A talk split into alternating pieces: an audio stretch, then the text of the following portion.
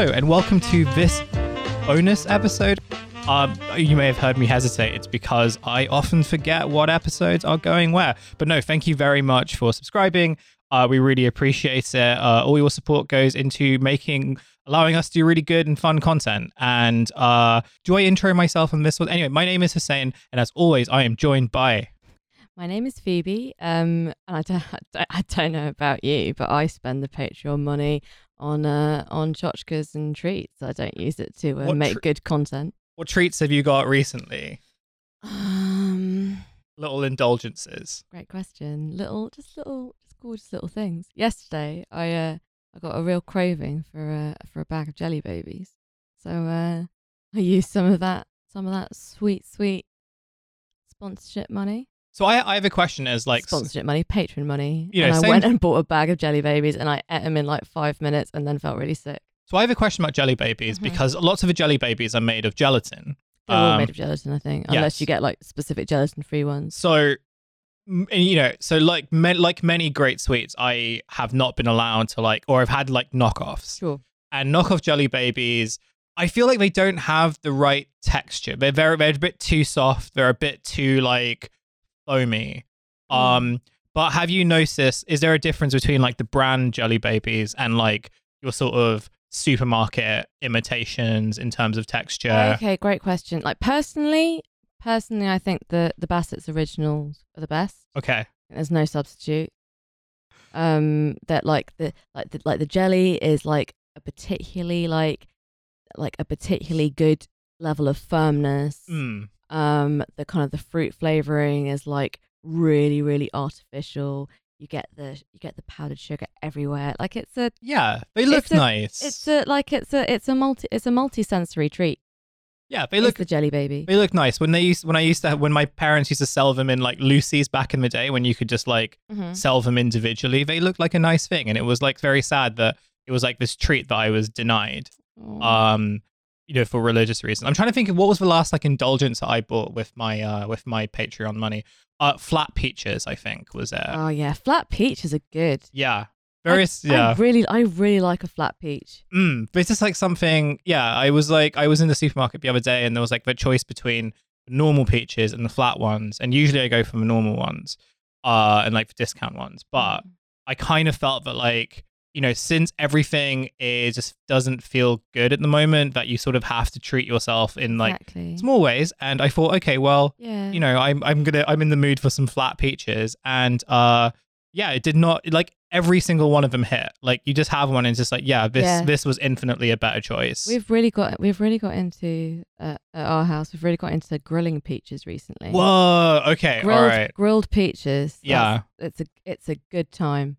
I saw someone barbecue peaches and I was very intrigued by that. I don't have a barbecue, but grilled peach, that's an interesting one. You can also poach a peach if you're so inclined.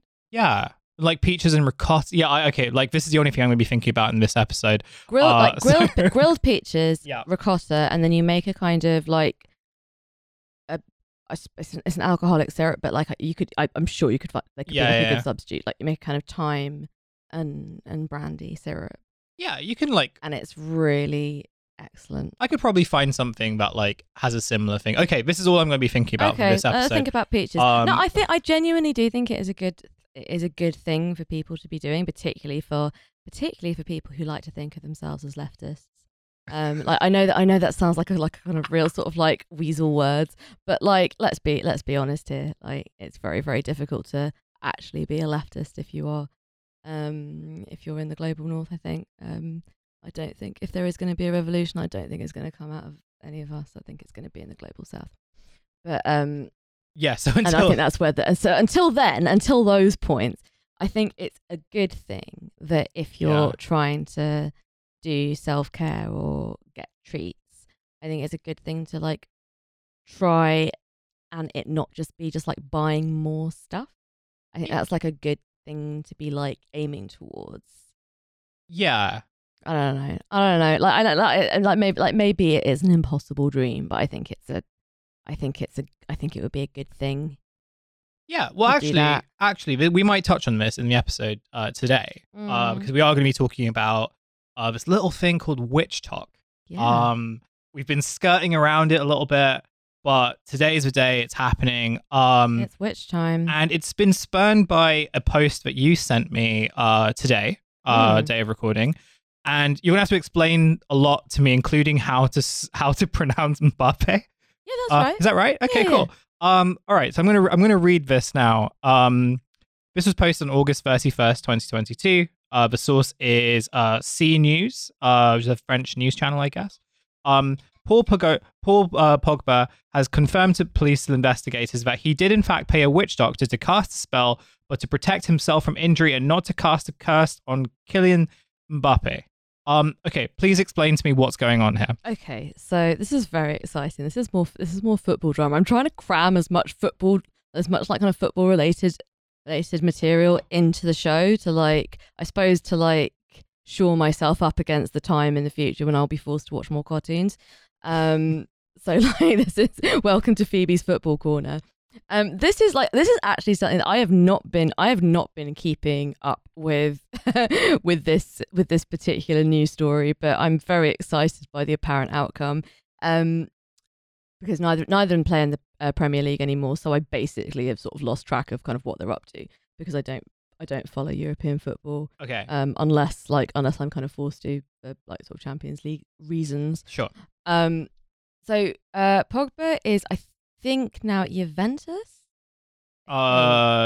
I'm going to look that up. Look that up. And Mbappe is it PSG?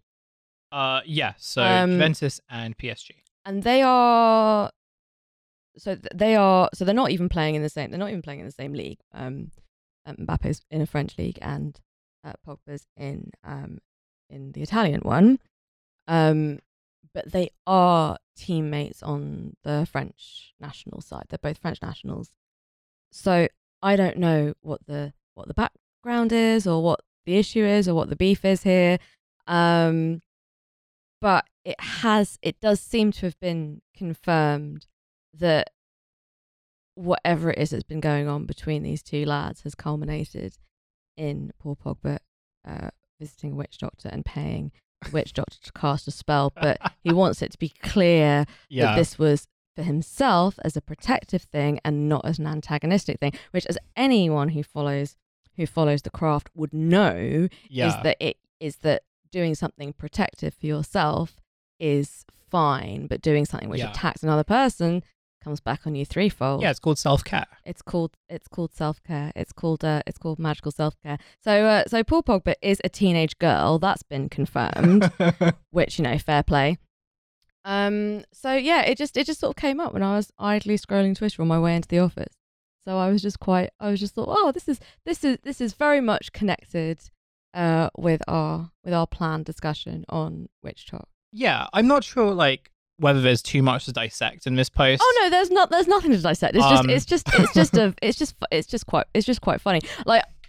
Honestly, if there is some kind of tragic backstory to it, or if you actually look into it, it's actually really upsetting. Then please don't spoil this for me. I haven't even had any flat peaches this week. I'm on negative self-care right now. So I think it's very important. I do think it's very interesting in relation, because I don't know whether this is, I'm trying to look this up, whether this is in Jesus relation Christ. To Pogba tried to pay 11 million to armed blackmailers. Yeah, there's this other extended part of the story which I just want to try find out. So many pop-ups everywhere. Anyway, what I was going to say was I think it's very cute and also interesting in relation to sport that the amount of sports science that has kind of become normal in professional leagues generally. I was watching a basketball documentary, which I can't remember, it was months ago, about this, where it was basically looking at high school basketball, and not high school basketball, US college basketball, and how much money is invested in college sports compared to education. So you end up with these situations where you have universities in particular towns where the actual academic side is really underfunded and the buildings aren't developed properly, and the people who actually go there in state to study because they can't afford to go anywhere else get a really kind of sort of drab education because all the money is basically going into super stadiums where the college footballers or like college basketball players have tons of like technology and resources and like chefs who kind of create meals for them that fit like very specific micro and macronutrient plans. It's very, very intensive. And all of this is basically designed because the way that like professional sports leagues in places like the States are now is like every kind of micro advantages are sort of the thing that is like holds a premium. So the reason why these college teams can like demand so much money is because they can basically say that if you want like our, you know, superstar to be like a microsecond faster than like an opponent, we need all these resources. You know, there's the whole economy around that.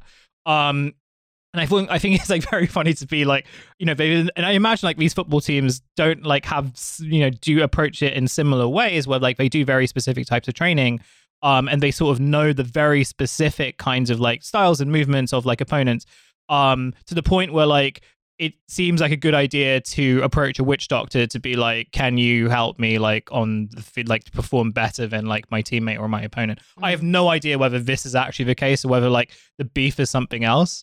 Honestly, I couldn't tell you. I wish I could tell you more about it. Yeah, because like in the story, it's sort of like, and I'm just reading headlines here, but the headline from like the Daily Star, Paul Pogba paid blackmailers 100k after they demanded 13 million over witch doctor claims. Okay, so wait, hang on. Who made the witch doctor claims? Let's have a quick look. See. Devon, please edit this as you will. They can have this one uncut. It's been a weird week. I'm more into preserving than destroying anyway. The Juventus star told police they were to discredit him by claiming he asked a witch doctor to cast a spell. Okay, so the blackmailers seem to have gotten information that Pogba had approached a witch doctor to cast a spell on Kylian Mbappe, which Pogba denies. But it doesn't deny that he approached a witch doctor, just that he asked the witch doctor to cast a spell on Mbappe. I think, okay, so that's kind of like where we are. So he did approach the witch doctor. Pogba's brother seems to have got involved. Yeah, okay. This seems like something that would be very kind of like, it'd make a really good podcast at some point, like a podcast series or something. But anyway, yeah, like I think that this was a really good post for the subject that we're talking about today, because I think one of our early, like the 2020 episodes that we did, the days when we didn't have studios and like we're recording in phones and bowls, yeah. The good old days of podcasting, we were talking about a tweet that like, I literally couldn't remember what we spoke about, but when you mentioned about the hexing the moon stuff, like suddenly all this stuff came, and I found, thankfully, the tweet hasn't been deleted. We actually have the original thread, so I'm going to read this out because I just like want to take us back to 2020 when like things remarkably felt like a little bit better than they are now. So this comes from this, I'm not going to actually name them because I have a feeling that they might be like quite young, but here, the thread begins, what's going on with the moon? A thread because everyone is confused. Basically, in the past few days, a group of fresh baby witches decided to band together and hex the Fae and then the moon, and they did. Now they're planning to hex the sun too. The asterisk where it says baby witches, it says inexperienced witches, which who should only be researching and doing protection work. Now you might ask, what is a hex? A hex, according to this poster anyway, a hex is essentially a spell work that is a collection of negative energy and is directed towards someone or something or a group of someones or something. These are intended to have negative effects and cause harm to their lives. These baby witches specifically stemmed from TikTok, or the TikTok community, quotes, witch talk. There is a bit more, including explanations of who the Fae are. Do you want to know who the Fae are? Yeah. The Fae, well, they are technically Celtic specific, so it's a bit more accurate to say fair folk, but essentially they are non-human creatures that fairies are based on. It is Celtic, not Celtic. Sorry, Celtic. Celtic is the Scottish football team. Apologies. It is extremely important to note that fair folk do not abide by human morals because they are not human. Morality is a human construct. Fair folk are not inherent or malevolent, but they have different customs to what we do. But when they're fucked with cultural understanding. When they're fucked with, oh baby, you've got trickery for the rest of your life and maybe a bloodline curse. If you're lucky, they'll probably steal your soul. Oh. This thread goes on for a while. Mm. So it explains stuff like Artemis and why does Apollo matter? What will happen to the hexers? If God are merciful, the hex will be sent back to them and they will be hexed by the gods.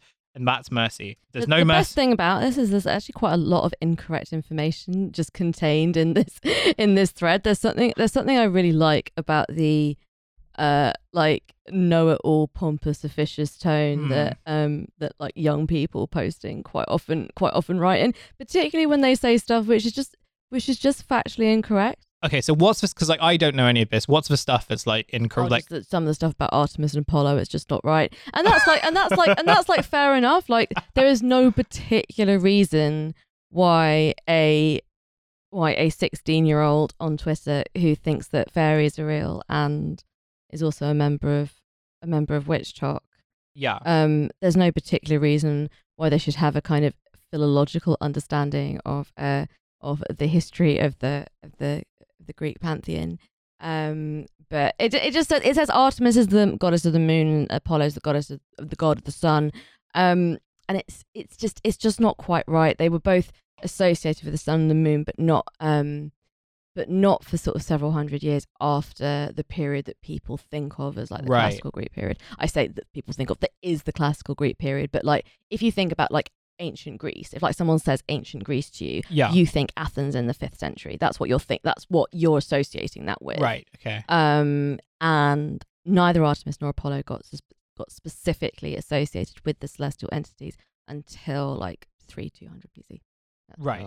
That kind of rough sort of time. That's the first evidence of it.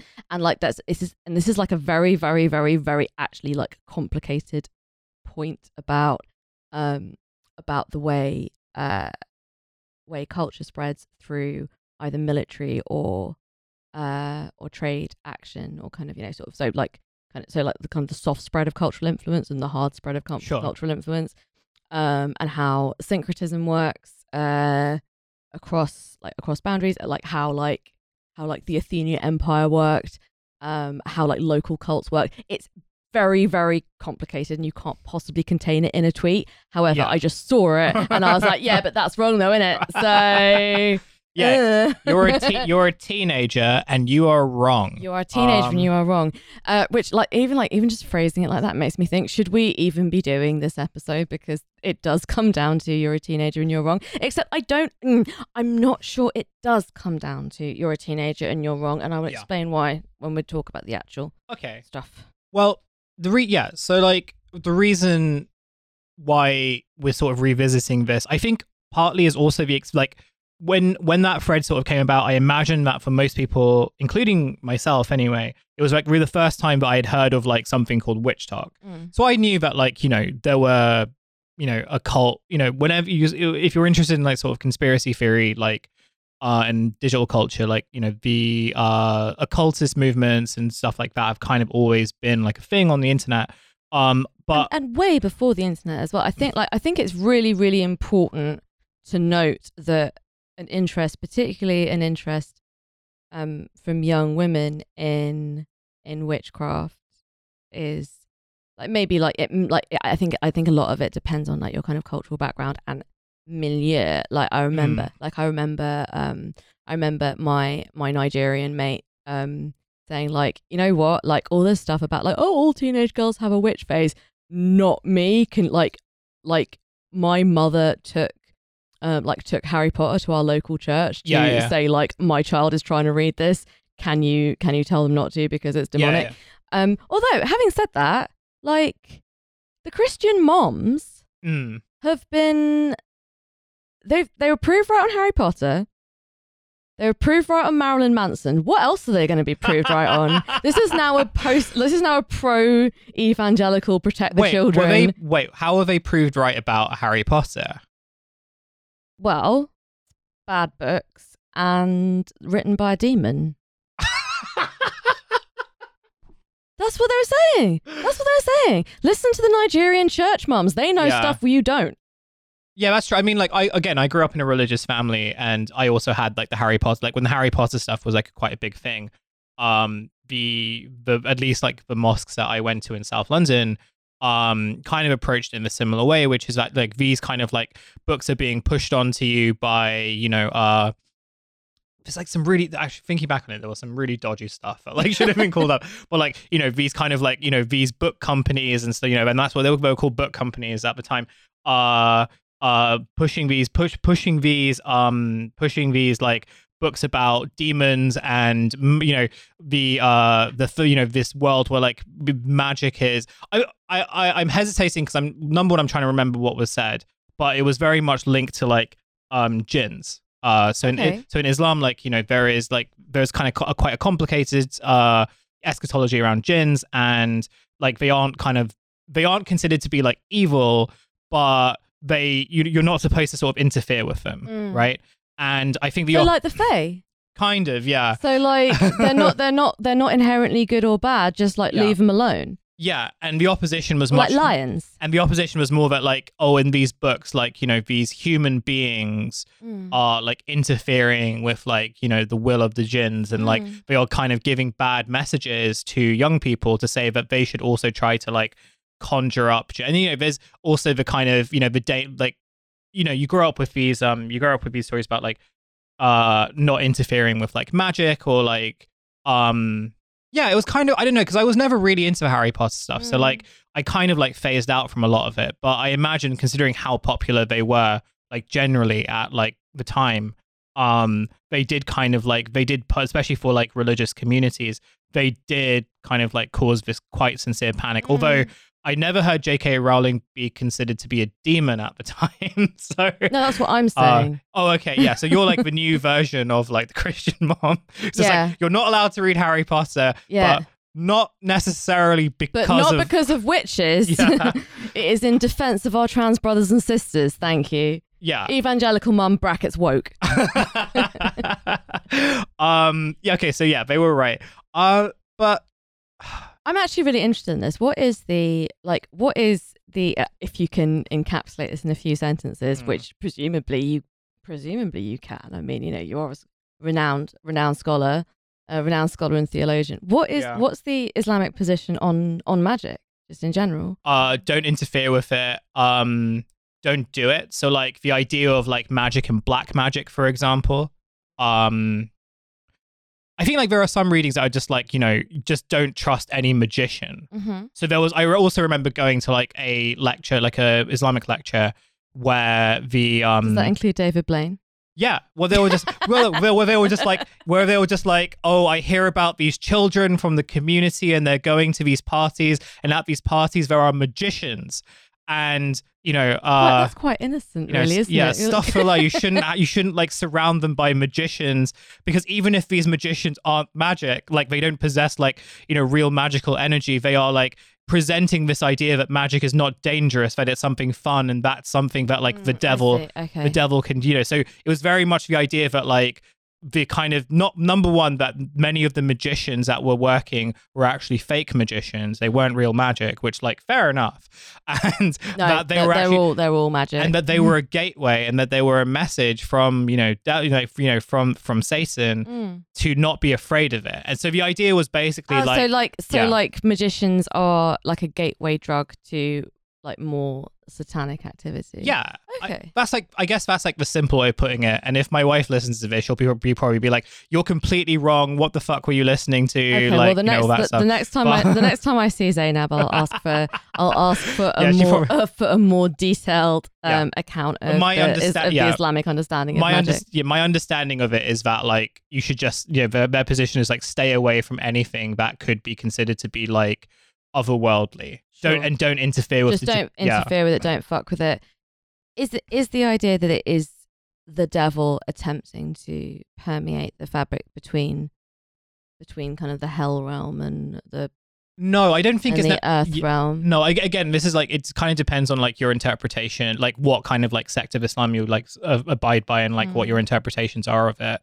My only understanding, remembering the Harry Potter like drama at the time, was more just the idea that like you should be like, these books make magic like not seem scary, and they undermine its like you know, they make it seem like it's not something that you should be avoiding and not something that you should fear. Like, when you and absolutely it's like ushering people in. When you absolutely should. So actually, it wasn't actually that different to what this thread is sort of saying. So are there no like kind of like Islamic folk tales or kind of myths and legends which are about kind of magical beings or witches and wizards? Not that I grew up. I mean, like, I'm sure there are, but there's not much that I like grew up with. It's interesting, isn't it? Yeah. Because like there are like lots of Arabic stories and like, you know, lots of like Sufi poetry that invokes like the occult and the sort of like the, you know, the like mysticism of spirits. There must be some magic in something like the Arabian Nights. Yeah, but obviously that wouldn't like necessarily be classified as Islamic text, right? No, of course. Yeah. In fact, is the Arabian Nights even an ancient text particularly, or is it like one of those confected kind of theme park thing? I have a feeling it might be the latter, although again, like it's just something, you know. So I don't know too much about that. No. It's just, no. I'm just thinking out loud because I was wondering how old the story of Scheherazade is, because the Arabian Nights are supposed to be the stories that she tells the Sultan to keep her alive, but I don't know if the stories were then kind of back formed from that, or whether even like Scheherazade is like a kind of relatively recent story. I honestly don't know. I have a feeling, based on like my very limited knowledge of like 18th and 19th century Orientalist texts, that it, at least like the version that we are familiar with, has been very much kind of constructed by it very much like more of like a modern text. Like Aladdin is like, if you actually look at it, like look at the kind of the first version of it, like he's supposed to be Chinese, I think. Oh my god! Oh, yeah. I didn't. Yeah, it's like, I can't remember. I can't remember the exact taxonomy, but it was like I don't mean taxonomy, do I? I can't remember the exact like manuscript tradition of Aladdin, but it's like it's quite interesting, like. Anyway, like that's not what we're talking about. No. We're talking about witches. If you're not from a religious background, which makes sense, also if you're not from like kind of a certain religious background, the chances are, if you were a teenage girl growing up in this country, you will have had a witch phase. Mm-hmm. And when I was a teenager, this was very, very heavily centered around the film The Craft, which I think they're doing a remake of, which I'm not happy about. Okay. I don't care for the idea of there being a remake of The Craft. Have you ever seen it? No, I haven't seen The Craft. It's like, it's very, very of its time. It's like, it's one of those things that if you saw it for the first time now, you might be a bit like, well, this isn't very good, is it? But if you saw it when it came out as a kind of 13-year-old girl or whatever, then it was extremely formative. as was stuff like Buffy, Charmed, like all of that kind of stuff. And if you were the sort of child that I was, that was the kind of thing that, like, I mean, I'm not even sure that the cleric who said that this kind of stuff is a sort of gateway drug and makes it seem harmless is like, I'm not sure it's entirely untrue, because it definitely was like this kind of thing, like doing seances and like the Ouija board and like levitation, which was a thing that we did at sleepovers. Is that the thing where you like sort of like, you know, you're sort of, you know, that levitating trick? Where, like, if you sort of turn sideways and you, like, go, you lift yourself on your tiptoes in a certain angle, it looks like you're levitating, but only... No, I've no one ever done that trick to you? No. Oh, wow. Like, that's something that, like, a fake magician would do to convince you that they were magic. You'd have to have strong obliques to be able to do that, wouldn't you? Yeah, I've tried to do it on my nephew a couple of times, and he's just like, what are you doing? Yeah. So levitating, how this works is You get your girls all round a little circle. One girl lies on the floor. Mm. You're supposed to do it with like five people, but you can do it with three. Like it just depends on where you arrange them. And then everyone puts two fingers under them. Yeah. And you say, like, you go around the circle. Everyone closes their eyes. You light candles, and you say like an incantation that goes around the circle. You can do light as a feather, stiff as a board. You can do she looks sick, pale, she is pale. I like this stuff.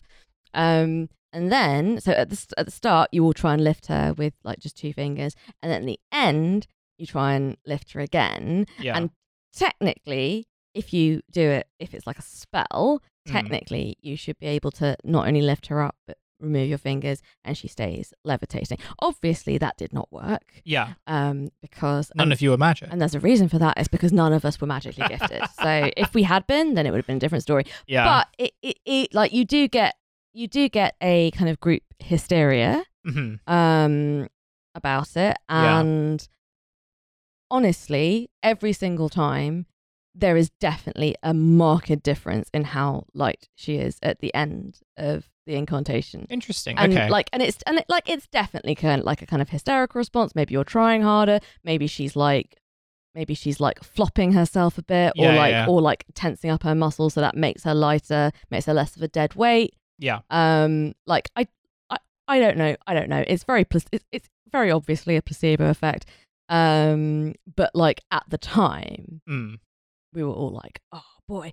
And yeah, and it got me into like reading and looking into some fairly like kind of dark and intense stuff. Like I got really into like reading about like kind of Alistair Crowley and like that kind of like that kind of thing. That was then, and this is now, when people have these like these like networked capacities and these like communication capacities that we could never have dreamed of when we were teenagers. So like the difference between doing some mental stuff at a sleepover and amassing a TikTok following is like, I think it's a fairly large difference. But I don't know apart from people who grew up in like a very specific kind of religious household, I don't know any woman who didn't have like a witch thing. And like and from my mother's generation as well, they were interested in witchcraft. And I think that like one doesn't want to be like crass and crude in our analysis, but I think that anything which is an expression of chiefly feminine outsider power is something which is going to appeal to young women and girls, particularly if you look at kind of historical instances of the use of witchcraft, like the witch trials, all of it was a challenge to masculinized power structures, even if it was just people who were like the local healing woman who was like, you know, really knowledgeable about herbs or whatever. That's still like a challenge. Like it's a challenge to what was then a very kind of early version of the medical establishment. It was a challenge to that, and I think that like explains the attraction for girls and young women. And I really think it's just as simple as like, oh, it's women being powerful, and you know, women doing stuff, right? doing impressive shit. Yeah. I think that's where it comes from. It is interesting in Harry Potter how like sidelined the witches are. Like the witches are not important aspects of Harry Potter. Like the main witch in Harry Potter basically spends all of her time doing Harry's homework for him. Yeah, she does seem, again, I can't remember much of the books, and I didn't really see the films, but it did sort of seem like there was a period of time where she was more of like a manic pixie. I don't know, no, manic pixie isn't the right word, but like... Who, Hermione? No, Hermione is a rigid thinking homework shagger. Or that. Mm. Yeah, I don't know. I mean, look, I can't... I don't. Look, it's no Earthsea, and what's and what's more, it's no The Worst Witch. Oh shit! Yeah, that was also a show that I never saw because we were sort of told we weren't allowed to. Have you ever read the books? No.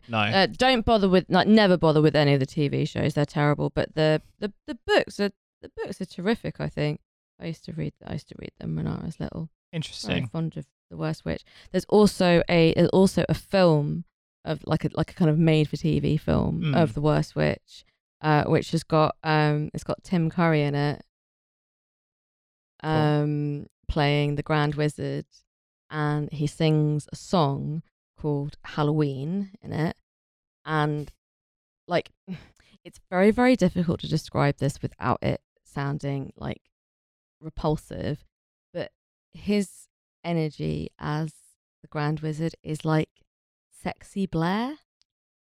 Okay. So like imagine Blair. Yeah. You got Blair in your head. I do. But make him sexy. And put him in a cape. God, he just sounds like a pervy British guy. Yeah, exactly. God, that's so weird. That's what Tim Curry is like. Tim Curry is the pervy British guy. It's got Diana Rigg in it as well.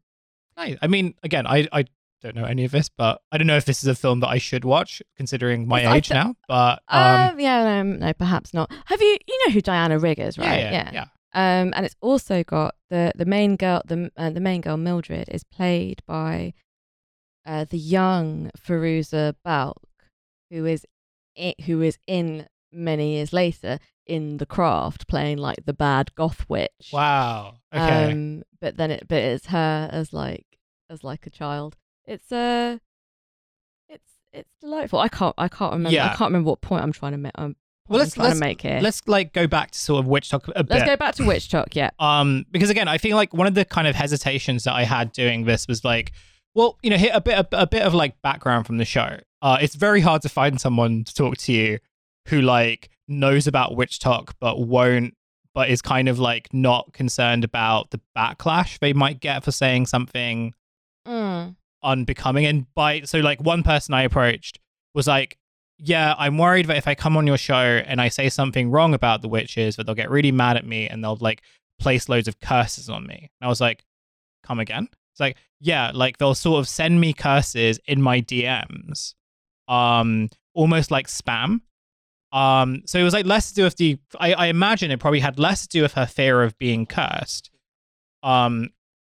Less to do with her fear of being cursed, and more to do with her I guess the fear of sort of being spammed until she had to delete her account.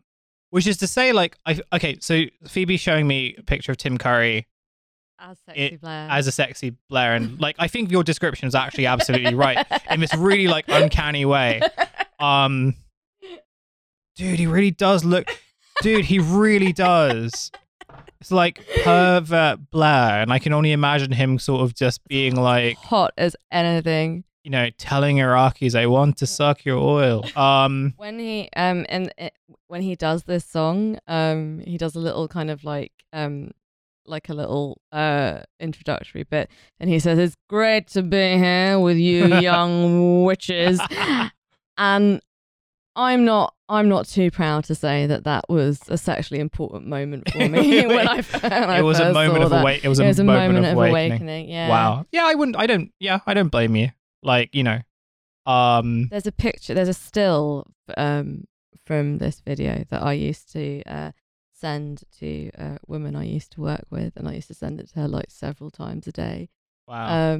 Because I thought she'd think it was funny, and I thought it would be like a kind of running bit that we had in the office. She didn't think it was funny, and so one day I was like, okay, I've got to really make this one really good, and I said, Okay, I just need you to look at something for me. I've just sent you an email, so I just need you to look at it before we go into this meeting. And she was like, is it that picture again? And I said, no. I actually really need you to look at it, because we have to raise these tickets in the meeting that we're going into. I just need you to check that this one's right and I've solved it right, okay?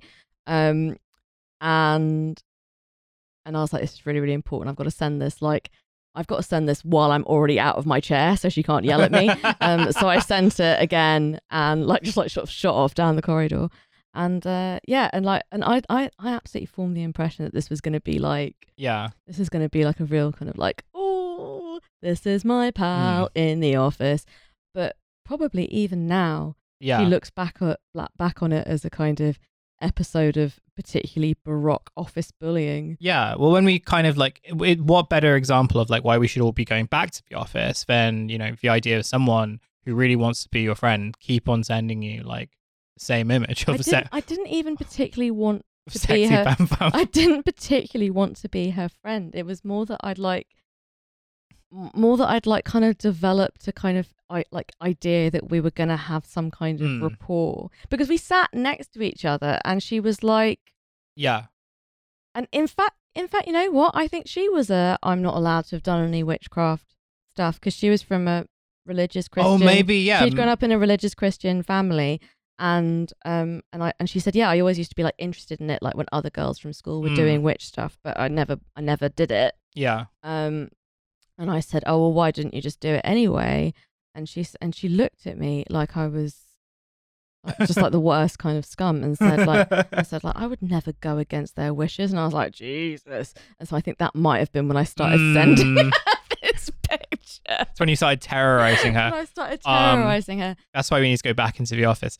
Well, I was trying to kind of work out. Yeah. So first of all, they're difficult to find people to get you, because people to come on to talk about this. They're worried about being cursed. Yeah. But also just you sort of have this mixture of people who know much about this community because they identify as either witches or people who kind of practice the occult.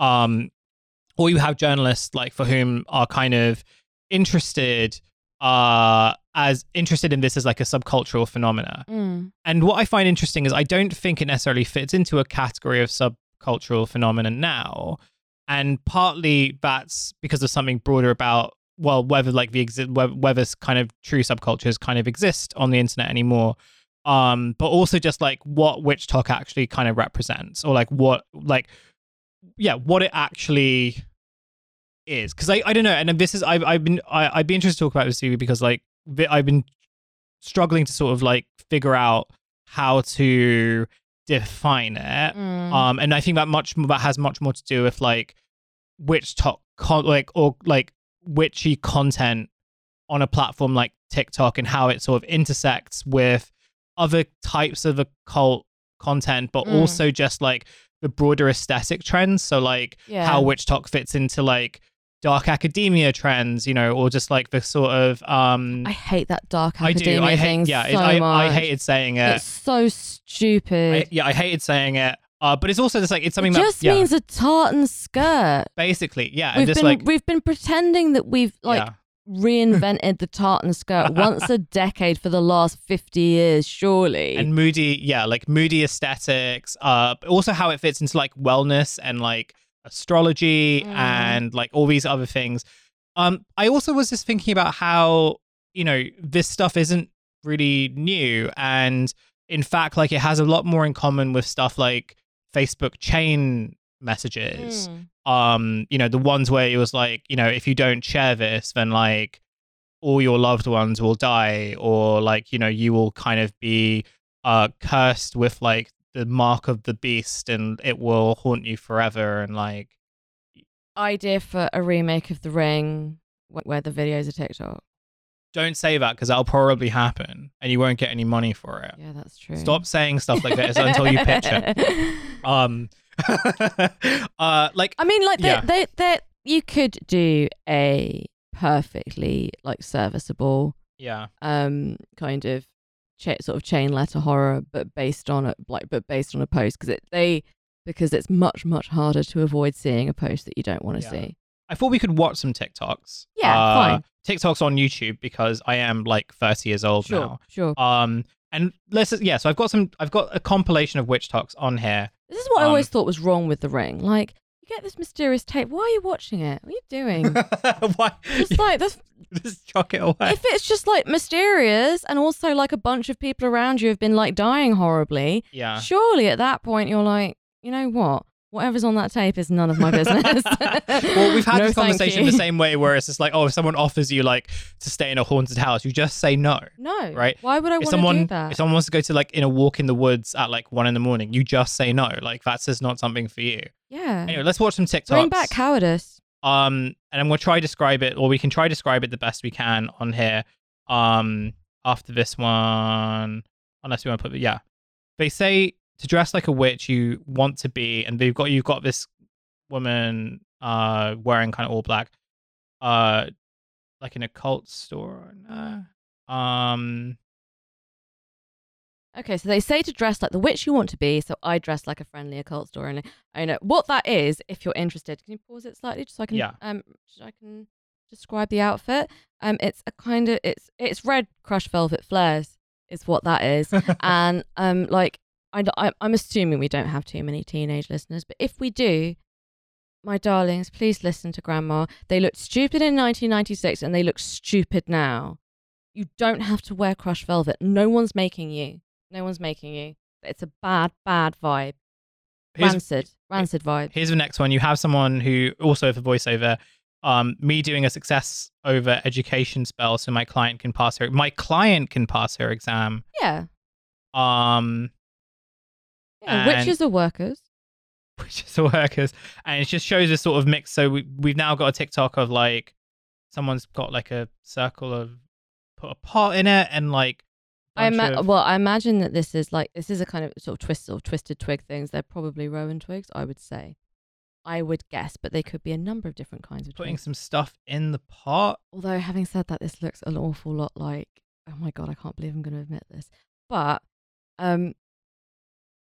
what you're supposed to do to recharge your crystals, if you have any crystals knocking around, is you're supposed to put them in a silver pan of water and put them under the light of the full moon. It recharges them. Allegedly, it recharges them. Okay. But I also take like, particularly with like kind of, you know, sort of like witchy stuff. Yeah. If it does do something, then great. And if it doesn't, then it doesn't matter. This just looks kind of dangerous. I know, like, describing TikToks on audio is really weird. But, okay, so now there's, like, a concoction that this person has made, and it's, like, oozing out. Now there's...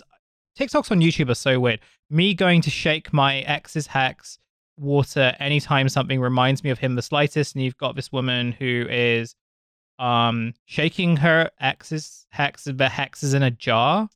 It's hex water. I don't know what that's involved. Okay, so there's like a bunch of them on here. We don't need to like go through all of them. Like to me, this is just like teenage goths being cute. To me, that's literally all this is. Right. And I just think that it's extremely sad that a gigantic infrastructural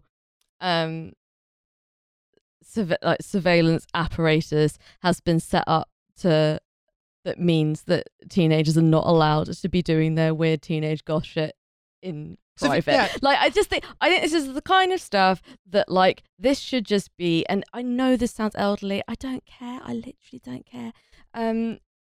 This just seems to me like it should be the stupid shit you do with your friends when you're 14. So yeah, it should not be under the eyes of millions of potentially hostile adults. So this brings me on to like the next kind of like where the confusion around the intersection is, because from what I remember of like people who were interested, or the people who were kind of like, yeah, I would still sort of say they were goths, like at least when I went to school, and they were also like interested in doing like witchcraft, and they would sort of like, you know, say that, oh, I've put a spell on you and all that stuff. I was never a goth, to be clear. I'd like that clarified. I'm not saying that there's like a neat intersection between the two, but I do think that there is a slight Venn diagram in that. This is interesting because like goths, when I was a teenager, goths were a suburban subculture. Right. You didn't really see goths in the urban centres. Interesting. Unless they were like proper like 80s style goths who took it really seriously and wore like leather dusters and like kind of and like ruffledy vampire blouses and stuff. But like what you're thinking of as a teenage goth, you know, the 1/4 inch of very, very red hair roots and dyed black hair. Yeah, I am thinking about the goths who were in Dartford. Like drooping around the local train station with very, very wet jeans on because they stood in a puddle. Yeah. Yeah, or the Dartford Priory Centre hanging outside of like HMV. Yeah, the ones like dangling mournfully off like municipal architecture in Milton Keynes. Yeah, basically, yeah. Those are the goths I'm aware of. The goth is a suburban occurrence. Like further into London, you just didn't see them very often. Interesting. Okay, it's so interesting learning about like how far removed. Learning about the cultural history of the UK. How far removed they was. Yeah, it's sort of like it seemed a bit, you know, like the whole kind of like witchcraft occultishness thing, like that I would have sort of identified as like very subcultural in the sense for like it was so sort of something that was considered to be very kind of weird and scary, and like the aesthetics around it were sort of designed to make that feel more scary, especially to like religious parents and to like just adults in general.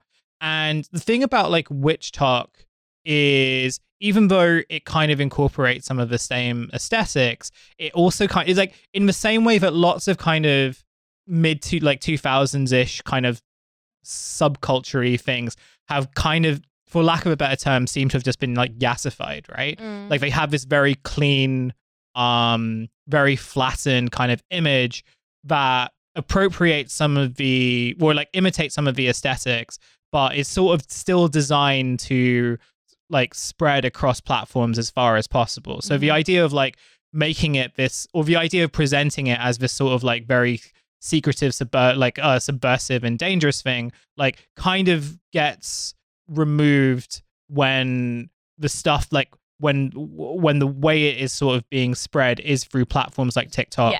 Where so like when the distribution is like so broad and so everywhere, like it makes it seem much less like a secret society and much more like teenagers being goofy on camera. And I think the effect of that is kind of interesting because, you know, the reason why it kind of like the stuff that I was reading about. So Rebecca Jennings has a very good piece in Vox where she sort of talks about how witch talk kind of intersects with astrology and like the wellness space and everything. And how like for, you know, what that's resulted in is that some of these like teenage witches are basically becoming influencers, right? So like they are kind of advertising specific kinds of... Sabrina! I forgot about Sabrina. As soon as you said teenage witch, I was like, what? No, wow, how did I forget Sabrina? Also another show that I've never watched. You don't need to watch Sabrina the Teenage Witch. And of course Wednesday Addams, although technically she is not a witch. Sure. In fact, apart from like some Addams cousins, I don't think any of the Addams family are witches. No, I think they just hang out in... They're just kooky. Well, they're goths. They're just quirky. They're just quirky goths. They're hot goths. Yeah, so like, you know, so you have these like teenage like witches on Witch Talk who are effectively influencers, like who are sort of selling specific kinds of like crystals and candles. There was like a bit of a scandal apparently last year when certain people in the witch talk community, they were there was a scandal in that because apparently some of the witches were selling crystals that were fake or they weren't working, which I found like the idea of a crystal not working I think is like quite amusing to me. Look, you listen. Apparently it's like this really big scandal, right? Where it's just like, oh, you know, they're selling like, you know, they're sharking defunct crystals and, you know, they aren't kind of sourced properly and all those things. Well, I mean, this is how they get you with the manifestation stuff, right? That it's that if you say, well, I paid this amount of money for your manifestation course and it didn't work, then they can always replace the blame on the consumer. This is what I think is the worrying thing about witch talk. Actually, no, there are three things that I'm worried about. First is particularly young women being given extremely dangerous medical advice. That's something which I think is, which I think proliferates in anything to do with witchcraft and occultism. It definitely proliferates within like kind of wellness communities, etc., etc., etc. I saw a thing the other day which was, it's no longer legal in these states to get an abortion. What you do is you take pennyroyal, which is an abortifacient, but it's also fucking dangerous, and you are not supposed to. You're not supposed to do it. And just the thought of like some terrified teenage girl seeing this, and taking pennyroyal and like, you know, either poisoning herself or you know, worst case dying, was very, very upsetting. But then by the same token, desperate, terrified young women and other people who can get pregnant have been doing all sorts of mad things in order to not be pregnant. Yeah, you know, over the years. And again, it just comes back to the same thing that it always comes back to. It's not the information itself, it is the proliferation and the low barrier to entry to the bad information. And the lack of regulation about it, because like TikTok can slap a "this is not real medical advice" disclaimer on something. Yeah. But if you are a pregnant person in one of the states in America where it's now illegal, you can't trust a doctor. Yeah. So it makes sense that you're looking for this kind of stuff. Mm-hmm. And for lots of like gynecological complaints, it gets to a point where you're just like, I could go to a doctor. It's literally a waste of my time. Yeah. And also like if you can't afford it or I mean more here, but I think that what concerns me, like, it's the issue of proliferation and the issue of just this being sheer glut of information, of content, of stimulus, and also it being visual, so it's very kind of very, very easy to just like stare at and get really absorbed in. So as you said in the notes, and as we were talking about, it's just a kind of remaking of a very old tendencies and impulses, particularly amongst young people and particularly amongst young women, but for a visual internet. But what concerns me about it is the two things that always concern me. Anything to do with posting always comes down to two things. One is marketing and monetization. The other is fascism. Those are the two places that like posting always ends up. There's only so many kind of like points of remove between either the possibility that somebody is using their life to sell you something, or you're going to hear someone saying some really, really fucked up shit. Yeah, and I think with witch talk, I feel like that comes both. It comes closer to both and all, just because of its like associate and like. This is the thing about TikTok and the thing about the fact that like its recommender algorithm in terms of like how it recommends new content is so fast, and it's so much more precise than like its competitors, is that you end up with, you know, so in the case of like witch talk, like again, I was trying to sort of say this before and like I wasn't very like articulate because again, like it's something I'm still trying to navigate, but it's very clear that like marketing and advertising are very like receptive to witch talk, right? And, you know, they do the stuff through the sponsorships, they do that through the influencer networks, they, you know, the fact that like you have these new age company, like the whole scandal around like not only the crystals that weren't working, but also apparently pre-cursed crystals. That was part of the scandal. That's the last thing. That was actually part of the scandal. Like, it wasn't just that the crystals weren't working, but apparently like when they were being... There were like multiple accusations from witches that when we got our crystals, like we actually like found that there was like a lot of negative energy in them. I don't know how that works. Someone's got to explain that to me. I do find that kind of funny. But, you know, yeah, like the fact that like there is kind of this like mass market around like these, around like the sort of like aesthetic components of witch talk. And, you know, the way that that sort of takes advantage of people, but also the way in which like content is produced and discovered means that like someone can like, you know, someone who is young and is interested in like witches, you know, which is like kind of like a normal thing.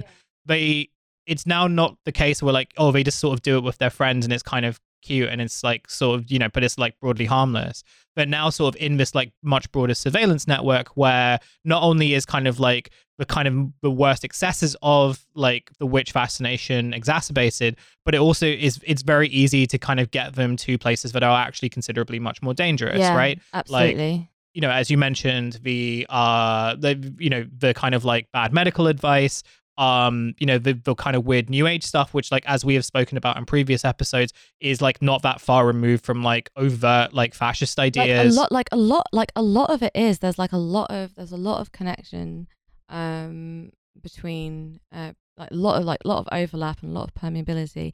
And I've mentioned this before, but it's really worth listening to the QAnon Anonymous episode of this, where Liv does an experiment to see how quickly you get recommended fascist content if you're consuming like harmless kind of manifestation gurus or well, I remember like I used to do yoga like back in 2020 when we were all doing yoga online.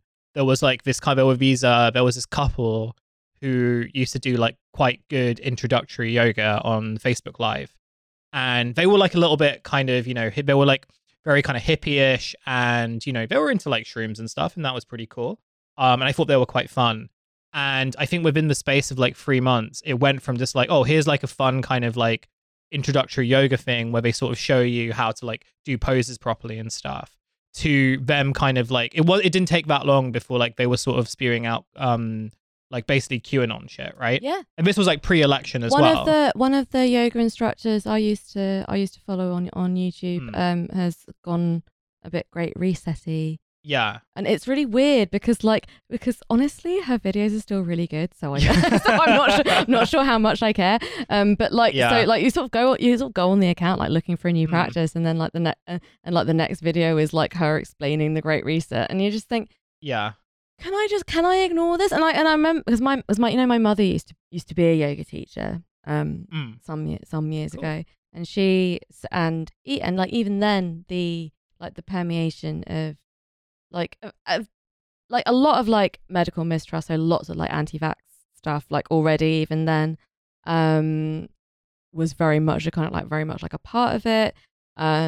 She got into a fight with a woman on her yoga teacher training course about epidurals, I think.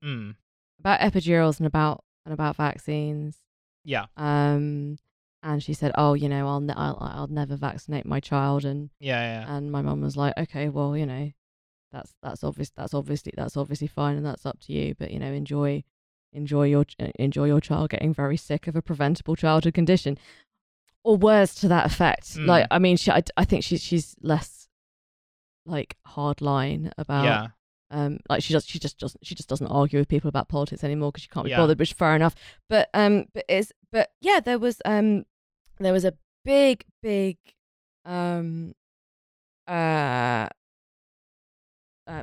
it a movement? I'm not quite sure it's a movement. There was a group of people who were very, very influential, particularly with rural hippie communities, so in kind of Cornwall, Devon, the bit of Wales that my godmother lives, who were big into the miscegenation conspiracy about HIV and AIDS, and my godmother knew one of these people, and like there, and again my mum and her had an actual fight about it because there was this fucking pamphlet with like a picture of like a kind of sort of pretty happy looking biracial couple, and then this whole thing about like this new disease, why now? And then then there's all this stuff about how it was because it was race mixing. And my mum was just like, "What the fuck is this?" Right. And my godmother said, "Well, you know, you have to admit that it is interesting that it's just come out of nowhere." And my mum was like, "Look, okay, right, I know. This is just the way it is. Yeah. You can choose between this stuff, or you can choose between staying friends with me because I am not willing to keep you in my life if you think and say this shit. So, you know, the better way to have like diffuse that situation was to give them like two microphones like this, and then done like a 4 hour Twitch, yeah, 4 hour Twitch stream. Yeah, with like, well, as my mum not unreasonably pointed out, she was just like, what about your goddaughter, who is after all the product of race mixing? Is that something that you find unacceptable? Yikes. Unacceptable, or unacceptable, or disgusting, or or villainous? And my God, I was like, oh, of course not, of course not. I just think, and this was a lot. This was a long time ago. Yeah. And if you look at the sort of stuff that people are just shown, just all the time, if you are even thinking about this sort of thing, it's not. You're only a couple of clicks away from from seeing something which is not only going to confirm what you think you know, but it's going to say a bunch of other stuff as well. And I think that's the issue. It's and it will almost like preemptively like refute, or like at least kind of refute is not the right word, but it will kind of preemptively dismiss people who like are. Oh yeah, people will say this and don't listen to them. And it brought me up to six because like one of the interesting things, at least in this TikTok compilation, and I'm not going to go through all of it, but basically like this is another sort of, I don't know whether they're a witch talk person. They seem like more of like an astrology person, but they're sort of talking about like, oh, it's like the kind of moon of Aquarius or something, like, so that means there's going to be like a lot of negative energy around. So like, here is how you need to do your crystal. It does mean that Aquarians are terrible. Your crystal arrangements, but you also have to, I think there's like a part of this TikTok where they're like, you also have to, you might have to like cut out some relationships in your life. And like the way that this video is sort of set, it's like a kind of this like face to camera video. The person involved is kind of like doing a lot of gesticulation, and it kind of reminds me a lot of just like TikTok therapists, right? And this is also like another intersection where like witch talk kind of like in that Venn diagram, like witch talk and like new age, like occult stuff, how that kind of fits into this broader kind of like the content that does really well on platforms like TikTok and YouTube and everything, the type of like wellness, pseudo therapy type of content, which doesn't get as much attention as it should, but definitely is kind of like one of those bits of content that does lead into the pathway towards like much more. And I'm not saying that like this happens to everyone, or that there's like this kind of neat pathway to do like, but this happens because, again, there hasn't been enough research to sort of like for that to be definitive. So this is kind of based on like anecdotal evidence and like just some of the early research that's coming out on recommender algorithms. I'm really hoping that we can get someone on pretty soon really interesting to do like a very good like in-depth into like how like we should understand recommender algorithms. I'd love to know how it actually works. That would be really great. But one of the things that I sort of found whenever I sort of like am interested in this space is just like the ways in which this kind of witch talky content is presented.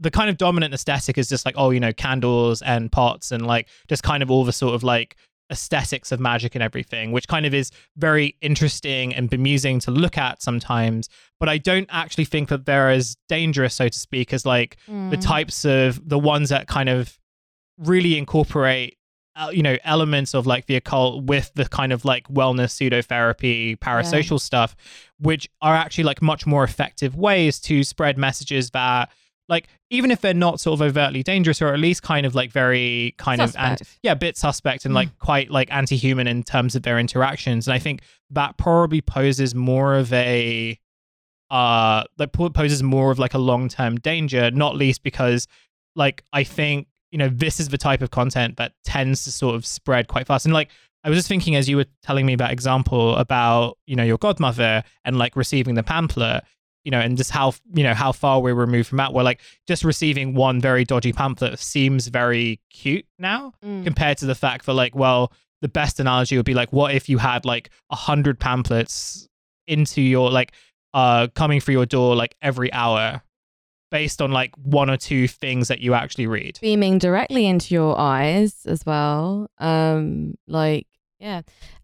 just have one more point to make, and then I would like you to read the I attempted to hex the Taliban post, and then I think we have to I forgot about this. Yes, yeah. Just because I think it's rather wonderful.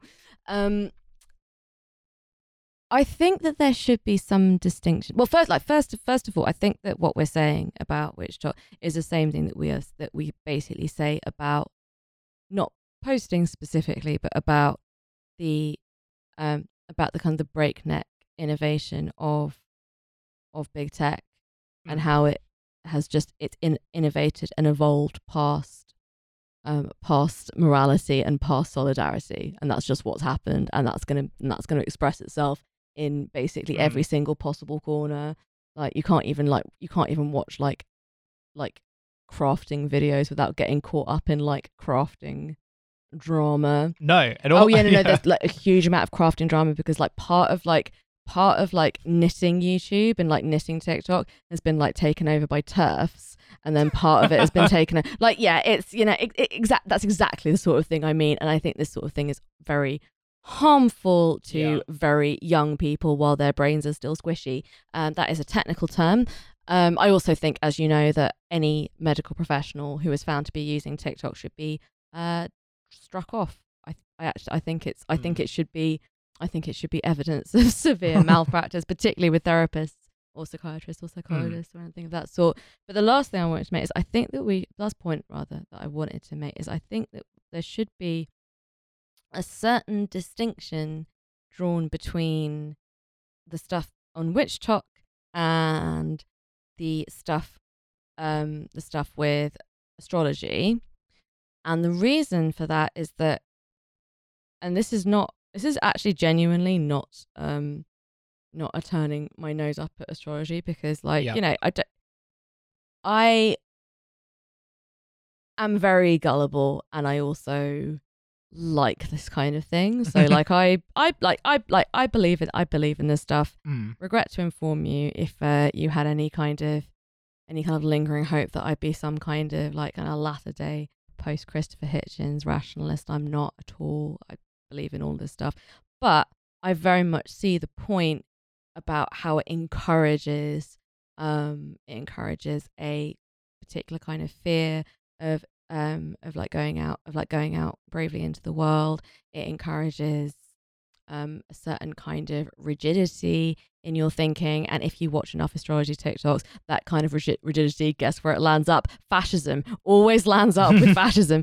And I think that's something which has a lot in common with how a lot of young people seem to now consume culture in this very kind of binary, all or nothing, endlessly kind of problematizing, endlessly kind of phobic and scolding and sort of rigid thinking. I think astrology is much more expressive of that than something like hexing and spells and that kind of thing, which seems much more, I don't know, like much more free and much more chaotic and much more kind of, and actually much more countercultural, because I think that astrology has a very kind of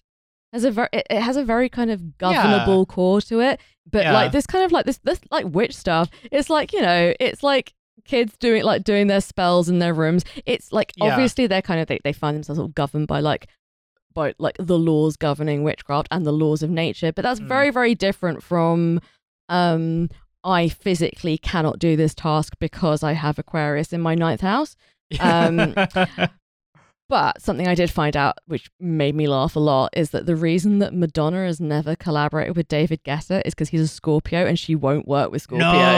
Yeah. Oh my God, we've been denied so much great art. Yeah. Well, actually, here's a really good example of that, because I think that you're right about, like, you know, I don't want to be like mean to the witches. I don't want to be mean to them at all. Please don't DM me. Because I actually do think, and I wanted to mention this earlier, but actually this is like a good time to do it, that I think like some of this is sort of an expression of at least like you feeling like you want to kind of do something good, or you want to kind of like, in, you know, and at a time when like it sort of feels like democratic and collective avenues are like quite difficult to participate in, or at least kind of like, you know, it doesn't feel the sort of gratification isn't immediate, and it requires a lot of work and sacrifice and acceptance of failure. Something like witchcraft at least kind of gives the perception of like doing something proactive in a very specific way. And a really good example of this actually happened possibly earlier this year, I think late last year, when the Taliban were taking over Afghanistan, or took over Afghanistan again. So this actually was in 2021. And I'm going to read some of the sections that are in Vice about this. Yeah, so this is on Discord, and it starts off with, from a Discord user, "I've already sent a small donation that is going to act as an etheric link for my workings. If you don't have the money to donate, you can use mine as a focus." The idea was that this small coven of witches on Discord were trying to hex the Taliban. And this included sending curses onto Reddit and onto pro-Taliban, Discord groups and Twitter accounts. We can make fun of that, but yeah. Can you honestly point me to anything from the last 20 years of foreign policy to do with Afghanistan, which is a better idea? True. Than just get the witches onto it. Another one of the witches said, "As you are all aware, Afghanistan is in a very dire situation, and many of us are preparing rituals and performing incantations to help alleviate human suffering that is occurring there. The Taliban, as horribly as they've shown themselves to be, are very spiritually aware, and they are routinely taking steps to dispel, ward off, and weaken magic," with an M-A-G-I-C-K. They have indications and rituals of their own, which can at the very least neutralize us and at worst damage to our spiritual selves." I forgot about this. This was like a war between magic and Islam. That's nuts. Mm. But this is the one that I think that I want to hear. And the final one, which was from the moderators of our Bewitch the Taliban band, dumbest_bitch, and the poster, apologize. "My post was not supposed to be taken seriously. I am not a witch. I have no involvement with any of it. I thought it was kind of obvious that it was a joke, but I now realize the original purpose of the sub was not satirical," dumbest bitch said on Reddit. "Anyways, I'm not really expecting some obscure ass subreddit to get this alone my post." So was she? It was the thing that she said about astral projecting and facing Allah. So here's the final gap. Because I read this, I got whiplash from reading it because you can see why people didn't get that it was a joke, because it is enormously completely sincere posting. So yeah. So this was the Reddit post that got done. When I first saw this, I didn't realize it was a joke. This was the Reddit post. I didn't get it either. This was the Reddit post that got dumbest_bitch banned, and dumbest_bitch, one of the most respected posters on Reddit for me. The post was, "Do not face Allah alone while astral projecting. Today, while astral projecting, I summoned Allah to try weaken him so that our hexing spells would work better. He is so fucking powerful. I'm not on a power level to do this alone. I barely escaped my life, and I'm spiritually injured great amount. I think I'll make it. I can't imagine what he would do to a new unsuspecting witch. I'm scared that I will have to face him again soon if I ever want to continue astral projecting. I'm currently burning healing incense and drawing spiritual energy from my crystals to try heal as quickly as possible.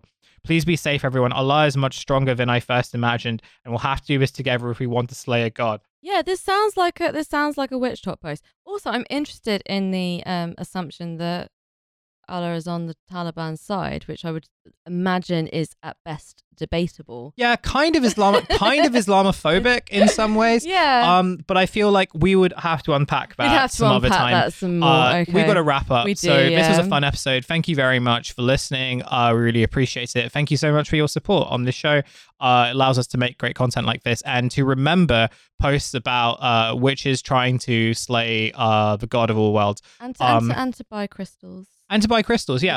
You can let us buy crystals. Yeah, the sponsor of this episode. You can pay for me to come up with a spell to protect the moon against any hexes, because, we are part of the Moon Defense Force on this show. That's right. It's a pro-moon.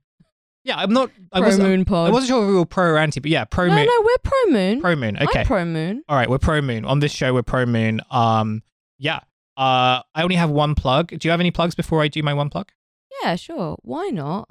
Why on earth not? Listen to me and Milo's Seinfeld podcast, which is Masters of Our Domain, and you can find it on Twitter @MastersOfPod, where we post episodes, etc.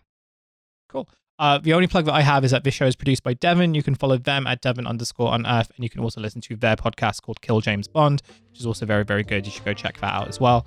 Until next time, we'll catch you later. Have a good one. Bye. Bye-bye.